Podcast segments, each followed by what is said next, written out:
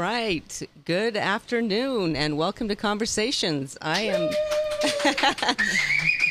I am Lisa Bybee and I am here with Mary Beth, who's the president of the Nevada Broadcasters Association, and Eric Benici, the executive director. Hey. Welcome today. Thank you. And for Glad to having be us. here. we're very excited that you're here, and we're very excited about the, what the association has going on. And uh, before we get started with that, I'd like to know just a little bit of background about each one of you. If you'd like to start, Mary Beth. Sure. My name is Mary Beth Sewald. I'm the president of Nevada Broadcasters Association. Very proud to be so.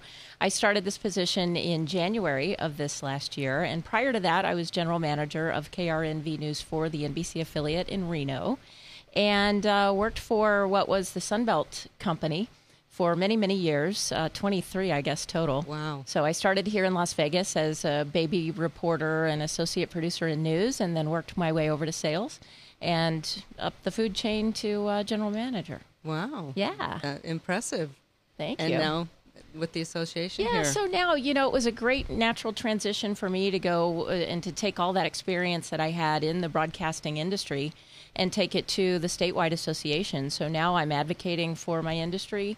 Uh, we, we provide a lot of services at the association to help broadcasters serve their public even better. Wonderful. Wonderful. And Eric, Well, myself, I'm a 30 year radio vet. I have a family that is in broadcasting. My sister in law was in TV. My brother. Radio royalty over there. I Yeah. think so. I think so. Yeah, so after 30 years of um, being in radio, I actually started looking into a new direction and pursuing um, interest in the nonprofit world. And um, because I was always involved in nonprofit, and lo and behold, I get a call that my predecessor, um, Adam Sandler, not the actor Adam Sandler. I was just about ready to ask that. Just coincidence. he um, was leaving the job and um, pursuing a lobbying career, and they asked if I would be interested in leaving radio and joining the team over at the Nevada Broadcasters Association. And it was just a natural tie-in because it seemed to have um, satisfy both of my passions: broadcasting and working with the nonprofits. Wow. So That is very good. yeah, that was only a year ago. Well, and, and glad to have him, I am. uh, I bet. I'll bet. I've known you, what, Long time, long, long 19 time. years? Yeah, yeah. Back and forth throughout radio and TV. And exactly. now You have quite to- the history yourself. We're lucky enough to have both of you sitting here uh, with us today. Uh, please uh, let us know what the Nevada Broadcasters Association does for the community. The association does a lot. We, we do things, we advocate for our broadcasters. We, we are the office that represents all of Nevada's broadcasters, radio and TV, throughout the state. Okay. So Reno, Vegas, uh, Elko, the outlying areas as well. And you know, I've spent a lot of time in Carson City advocating for uh, uh, for our industry and working on legislation there. Also, Washington D.C. There are a lot of issues that come down politically that could potentially be detrimental to our industry and ultimately the First Amendment in some cases, free speech. So it's a very important position in terms of advocating for the rights of broadcasters and so forth. And you know, to the degree that we can do that, it makes our industry that much stronger and more robust so that we can better serve our communities uh, like Las Vegas, you know, the smaller areas, especially where that information is so crucial. For example, you have Amber Alerts and EAS when during times of emergency. I mean, it's critically important that we as broadcasters are able to reach our communities and inform and inform them of any kind of dangers that might exist. Absolutely. And when did that come into effect? The Amber Alert with the emergency alert. Yeah, they're two. They're two. EAS is, is has been in effect for for several years. Amber Alert just came into effect a few years ago, and Nevada was one of the first states to uh, initiate the the Amber Alert. So we're really really proud of that. My predecessor really was largely responsible for that, Bob Fisher. Okay, and uh, nice. so so we're very proud of that, especially because it serves. You know, you know what the Amber Alert is, and, and we use them a lot. And so anytime there's a missing child or anything like that, I mean, it has really served the community. I like that. that that's strong. That's You know, and good. Mary Beth hits on a very important facet as the Nevada broadcasters and broadcasters at large. Aside from you know bringing you great quality of radio or television, our job is also serve the public, Mm-hmm. and in that, um, the generosity of all the broadcasters, And that's part of what I do at the association is they are so generous and they offer parts of their inventory, their TV and radio, radio commercial time to our office. We then reach out to nonprofit organizations to assist them with their public outreach so the public can know more about what they do. So it works out really well. That's very good. That's very good. And does cable have to answer to the same as broadcasters? No, they don't. They are not regulated by the FCC. And do you see that changing anytime in the near future? Well, that's a tough question. I mean, broadcasters would, would like to to see some equality there. I think in some cases it it's a, it makes it tough. It, it we definitely would like to level the playing field competitively that way. So cable enjoys a lot more freedoms with their programming, and they have a lot of latitudes on things that they can air that broadcasters cannot. Mm-hmm. And as far as ratings with with cable and and ratings with television, I know Nielsen. There's a, there's changing the rating the way they do ratings. It's going to be on a monthly basis. Is that correct? Yeah, it is, and it's it's very. There's some disconcerting things that are happening in the ratings industry as it relates to television, especially, and it, it's another challenge that we face, and so that could be potentially another area where the Nevada Broadcasters Association would take a leadership role and stand up and and be be the voice for Nevada broadcasters. Okay, all right. I understand we have a question in the chat room. Actually, we have a statement in the chat room. Okay, we, have okay. got we've got Julie who's chimed in, and Julie said broadcasters don't really like cable, and she says, and they pass their expense on to you as a consumer. What say you, panel? Well, I'm going to chime in on that. As far as um, pa- passing the expense off to the consumer, I don't believe that network TV costs a dime. I believe it's the cable that actually charges. Is that are we understanding the question correctly? Because broadcasters, we provide free over the air Yeah. television. However, if you want to see uh, television through cable or satellite, then you pay that cable or satellite company. You do not pay the TV stations. Yeah. So we don't we don't charge. We're we're the last bastion of free over the air TV. Did that answer?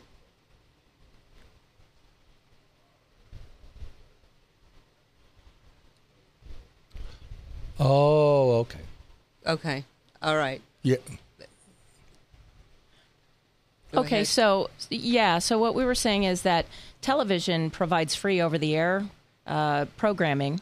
And then, you know, the cable companies or the satellite companies, if you if you would like to see our signal over cable or satellite, you're welcome to purchase that through those companies. Very good, very good.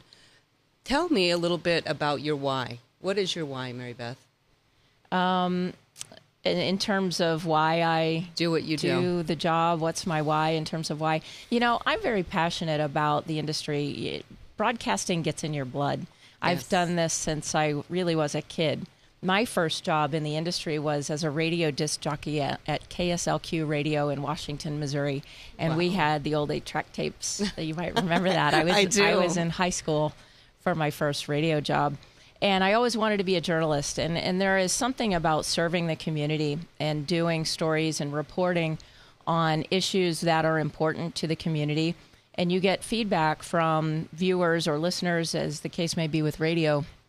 And it's so gratifying when you can do a story that actually affects a lot of people. And they actually have called me in the past and said, you know what, I'm so thank you for doing that story because it, it changed my life. Wow. I've actually had that happen.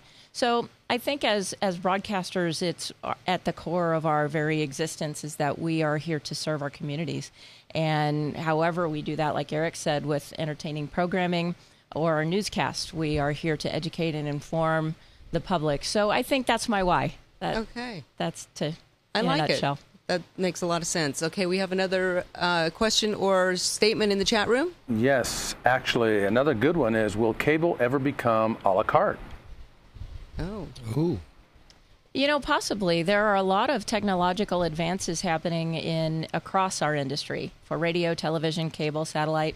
Uh, you know, I think when you say a la carte is sort of on demand, and I think people are the, the industry is trending toward more on demand as opposed to the old must see. TV with Yeah. friends when you had to sit down on Thursday night at eight o'clock and watch Friends, or you Right. would miss the water cooler the next day That's right. now uh, people you know and i feel like the broadcasting industry we, we are trying to be leaders in technology and leaders and we want to be where our consumers are and if that's not a five o'clock newscast we sure better be on mobile or uh, mobile especially or online and so forth. So we want to be where our consumers are so that they have us to choose from. So a la carte you know i would say yeah and i, I call that on demand. I think viewers want it when they want it how they want it. And is that being rated?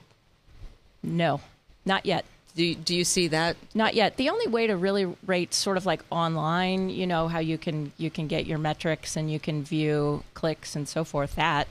But in terms of well, cable is cable is rated. I mean, they're in, included in Nielsen. Right. So it- that's one the- of the challenges, though. The mobile device where everyone is all the time carrying this, and this is where the viewing's happening. Right. Will they be able to get it down to the mobile device? Yeah, you know, there are companies working on that. Uh, Nielsen is working on that. And so I know that they, as the industry changes and moves to those other formats and platforms like mobile, Mm-hmm. they will absolutely have to find a way to measure it. Yeah. I I would think that would be coming up soon because that's kind of. Uh, Right. I mean, how many mobile phones are there? I mean, mil- millions, maybe It's- billions. It's at this becoming Point. the dominant um, platform. Yes. Okay. We have another chat. Yes, actually, we have two. Uh, one, of the, one of them is uh, what is the pan- panel's opinion of cable cutters, people that just cut it? And then once you answer that, I'll ask you another one. You, In terms of, yeah, they cut the cord. You know, I think that's a viewer's choice, and there are so many options anymore. You can get programming online. Um, I, I don't particularly have a bias that way. Of course, I am a little, I am obviously biased toward broadcast. So, our local networks and our lo- local programming, we broadcasters are the only radio and TV are the only place where you can actually get local information. You get traffic reports, you get local news, you get the local high school football report. So, um, you know, in terms of cutting the cord with with cable, um, I I think that demand is demand, and if people are not into watching their cable channels anymore, um, you know, I think that's just the marketplace. And I have to speak and from Supply experience. and demand. Go I have ahead, to speak on um, experience myself, and I don't know if it's cutting the cable purposely or whatever, but I have not had cable in over 15 years, And I Uh, can- and I, I rely 100 percent on network. I, I must say that I haven't had it. Uh, well, let's see. I, I retired from broadcast two years ago, so but safely for two years. Yeah. Yes. And, I- and that's the wonderful thing is, is you, in America we have options. If Yes. you want cable, you can have cable. If you're old fashioned like Or myself, satellite, or- satellite, or, mm-hmm. or or as you pointed out, Lisa, you're mobile. It's wonderful. Yes, it is. And do we have another question over there, Jesse? Actually, we have two big points by Julie. First, she says most it's most true that broadcasters do not have cable. So that was that's a good one. And also, Julie says you still have to pay a cable fee per month on demand, and other channels are on a free basis. Broadcast is uh, sorry on a fee basis, and broadcast is free, and it is the best. That's what she says. Okay, we Well, good for Julie. Yeah, we, we second the motion. We like Thank Julie. you, Julie. Thank you. is there anything new uh, coming up with the association that you can share with us? Well, there are a lot of new things happening with the association. We are forging, I think, some new roads uh, in terms of things that we want to provide as resources to to our broadcasters in the state of Nevada. So there are a lot of things that are happening that are new. Any anything you can sneak out and share that might be coming up? Well, let me see. Well, yes, there is. This is this is more legislation in the works. Okay. And we we went to Carson City to the legislature with this this last legislative session, and we'll mm-hmm. go back again. But broadcasters have a very sincere desire to expand the marketplace and provide. You're aware, you're familiar with legal notices that you see in the newspaper Yes. and they're usually kind of hard to look at. They're in tiny mm. print, and we would like to because, and unfortunately, and I love newspapers, but they fewer and fewer people are reading them. Most definitely. People again are going to their phones and so forth and reading these things on mobile and online. So broadcasters would like to expand that marketplace and provide those um, public notices on the internet, and we would like to be the administrators of that. So there is a Brilliant. legislation that we have to get passed in order to be able to do that and make it sort of count. So that's How- that's is, is that coming up in the near future? Uh, the legislative session just ended, so we'll have another two years to go back. Okay. So we'll be working on that. I like that. For that. I like that a lot. It Well, makes sense the- to you know, move. It sounds boring, Lisa, but the implications of it could be enormous, especially in the outlying areas where if a small little newspaper went out of business, then those folks would have no access to legal notices Mm-hmm. or public notices. So we broadcasters want to take those public notices and make them truly public. Yeah. What we're Good looking point, for good is a fair and equal access to the public because right now the law dictates that the only um, place that you can post a public notice is in the newspaper. We're simply presenting an option that the public would have their decision of either going broadcast or traditional newspaper. And we're not saying to do away with public notices in the newspapers. We're just saying expand the marketplace to include broadcast. Exactly. I like that. I like that a lot. We have another uh, chat in the room. Yes, we actually have a great uh, additional question, and it's the question is what will happen to the analog channels that broadcasters gave up? Ah, somebody knows about the Spectrum auction. well, those channels. So, so broadcasters are in the thick of a pretty big legislative issue right now with the FCC, really, where the FCC has reclaimed Spectrum. So the broadcasters live on what we call Spectrum. That's how we put our signals out over the air.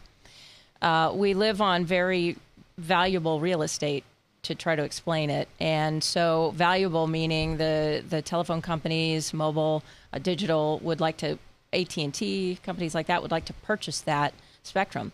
The F the, the federal government, the FCC, the federal government owns that spectrum and broadcasters sort of lease it for lack of a better word. We have our broadcast licenses. So because we can now be seen on cable and satellite, uh, we do not have to be free over the air and we do not have to occupy that space on the spectrum anymore, theoretically.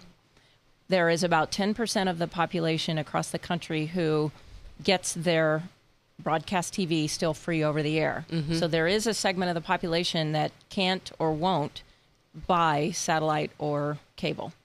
So they get it free over the air. So Okay. when when the spectrum auction finishes and the analog channels go away and we're all on digital, well we are all on digital now. Right.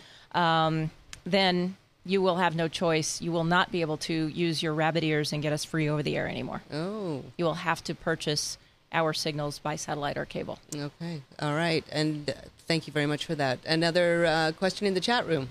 Yes. This says this this one is a really good one. What are your thoughts on approximately six to seven companies owning cable, TV, radio, and print, and mm. sometimes outdoor? Mm. And is that a fair voice to the community? You want to take that one, uh, Eric? Sure. it, it's interesting, you know, as time changes, you know, corporations are taking over. And, you know, is it changing the face of the industry? It absolutely is. But as we are, as individuals mature, we have to keep up. And that's, we really have no choice in the matter. It is what's happening in society. So you either put up with it and adjust to it. I think it all has advantages because big Or- or corporations disadvantages. or disadvantages. There are great things and there are disadvantages to everything in life. Right, right. And when big corporations take over, um, some might argue that they're weeding the little guy out. Yes. Um, but there are those businesses that like to do business with the smaller mom and pop as well. it's true. I get that question a lot, and and I would say that I would echo exactly what Eric said, but I would also add to that that in every community we our broadcasters are locals Yes. from the the local managers of the stations to the anchors and reporters and the account executives. We live here, and we know that our reputation uh, exists because we report the facts and we do good journalism mm-hmm. and we are good business people and we're good advocates in our community, especially for our industry. So, regardless, I think, I hope, maybe I'm being naive, but regardless of the fact that our company may be owned by a big conglomerate, we're here still here to serve our communities. And I believe that all of the, the journalists I know, especially here in Nevada, um, in terms of news coverage, you know, and not skewing the facts and not Right. reporting politically in ways that, you know, you take a side. And I know that that has been the national trend. And it kills me to see the national media be conservative or, um, you know, uh, and take sides and all of that. But I, th- I still believe that our local journalists try very, very hard to be unbiased and to report the facts for their communities that they serve. Very, very good. Well, I know that uh, time is running out and we could be here for an hour, and I would like to also cover the uh, 20th annual gala that's coming up for uh, the Tony and Linda Benici uh, Foundation. Sure, sure. Um, it's August 15th. The, the Nevada Broadcasters Association hosts our annual Hall of Fame um, gala. And what that's about is we induct people who have been in the broadcasting industry for 20 years or more, and five of those years here being in Nevada, into the Hall of Fame. And um, yeah, it's very exciting.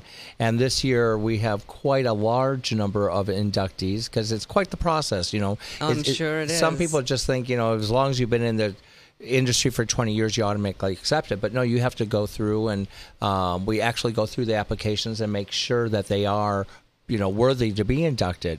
And we also um, have honorees that Mary Beth um, probably can tell you more about because she is working firsthand with them. So- Okay. Yeah, it's very exciting, Lisa. You know, this year we have our Pinnacle Award recipient is Harry Reid, Senator Harry Reid, and his wife Landra. Senator Reid has done so much for our industry in Washington D.C. At every turn, if there was something that was threatening to our industry, he would always stop, you know, stop and say to us and look us in the eye, "Hey, this is never going to go anywhere because it would hurt our industry." And he says, you know, and we've had a, a you know, there are always a challenging relationship scenario when you have uh, legis- legislators, politicians being asked tough questions by journalists, but he knows that's our job and he understands the value of our industry. So at every turn, he has been just a, a hard, fast, steadfast uh, advocate for us. So Harry Reid gets our Pinnacle Award. We also have MGM Resorts International with the Community Achievement Award. They do so much for the community here in Nevada. Um, so we wanted to recognize them for all the phil- philanthropy that they do. They're just tremendous people. And then also our Lifetime Achievement Award is Linda Benici, who Eric could speak about Yeah, being yeah. part of the family. Kind of know her. And then kind of know her, little bit. sister-in-law. And then uh, we are honoring my predecessor, Bob Fisher, who ran the association for I think 23 years Wow. prior to me. So That's yeah, we have a deal. great lineup of four wonderful, deserving honorees, and then 62 legends in the field of broadcasting. And our tickets still available for this event. They are. You can go to nvbagala.org dot com. Sorry, Dot com. nvbagala.com, and you can purchase tickets online. It's at the Four Seasons, Las Vegas, Okay. on August fifteenth. The cocktail hour starts at five thirty, and then we'll move into dinner at six thirty. And uh, Eric has been running a, what it will be a very exciting silent and live auction with Nice. great items. Yeah, we're um, hosting the Silent Live auction, as Mary Beth pointed out, and I won't go into it too much because um, your guests next week, I believe, are Tony and Linda. That is Benici, right. That is right. Who, yes, the name is familiar. It's my brother and his wife, who the foundation um, honored with a few years back by naming a scholarship fund in their name, the Tony and Linda Benici Scholarship Fund, to where 100%. Um, of proceeds of our fundraising efforts benefit their foundation, their organization of the um, uh, the scholarship fund, and we award full tuition scholarships to talented and dedicated students of broadcasting who want to be in the industry. And we've been in existence for five years, and this year we are boasting that we are setting a record by awarding 22 scholarships this year. Wow. Yeah. That's a big deal. Yeah. It is, and it's so. I'm sorry to No, interrupt you. I was just going to say, do you have a success story of one of these recipients that have gone on that has made it to an anchor position or such? What What's exciting about it? uh, do we have a we have several success oh, stories. nice, nice. Part of the scholarship uh, requirements is that we place you in an internship as well while you're going to school.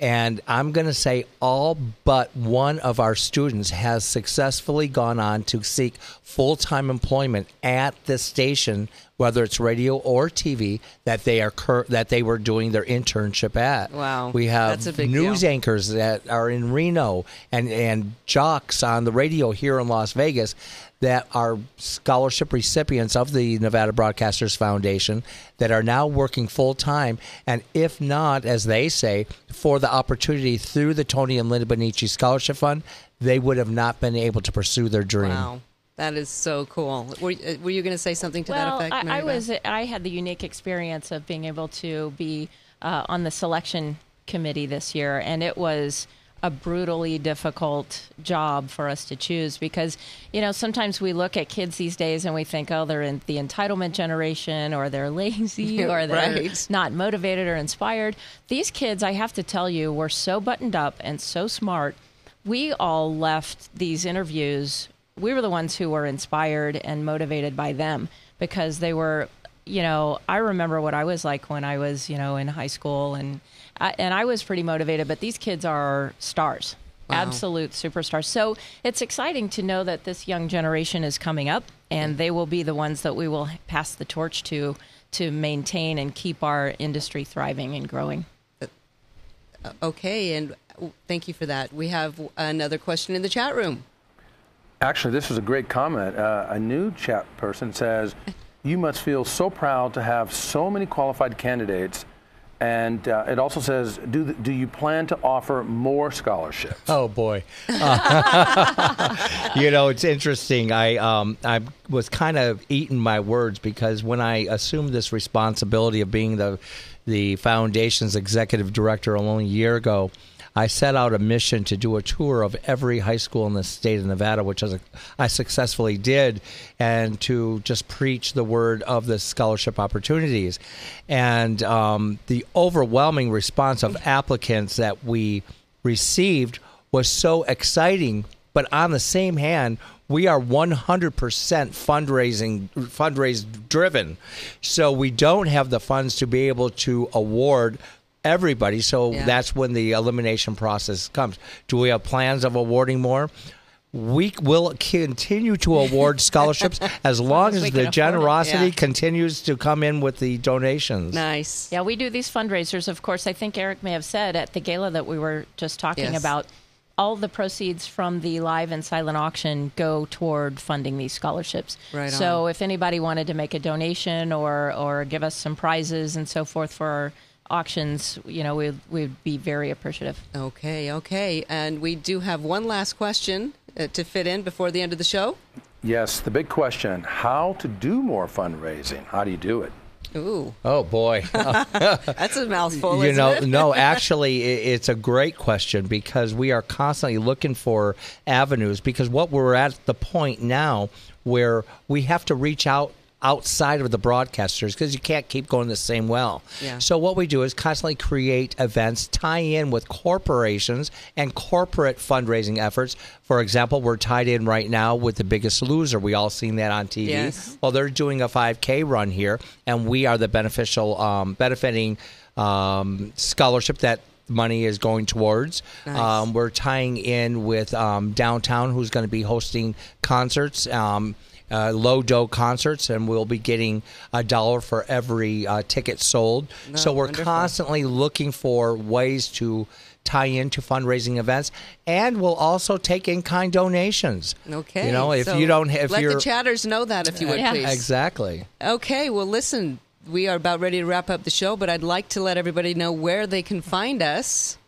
And that is on iTunes, Stitcher, Roku, Apple TV, Google, Video Vegas Video Network, and uh, and then uh, lastly, coming up next week is Tony and Linda Benici here to talk about the their foundation and of course the wonderful gala that's upcoming.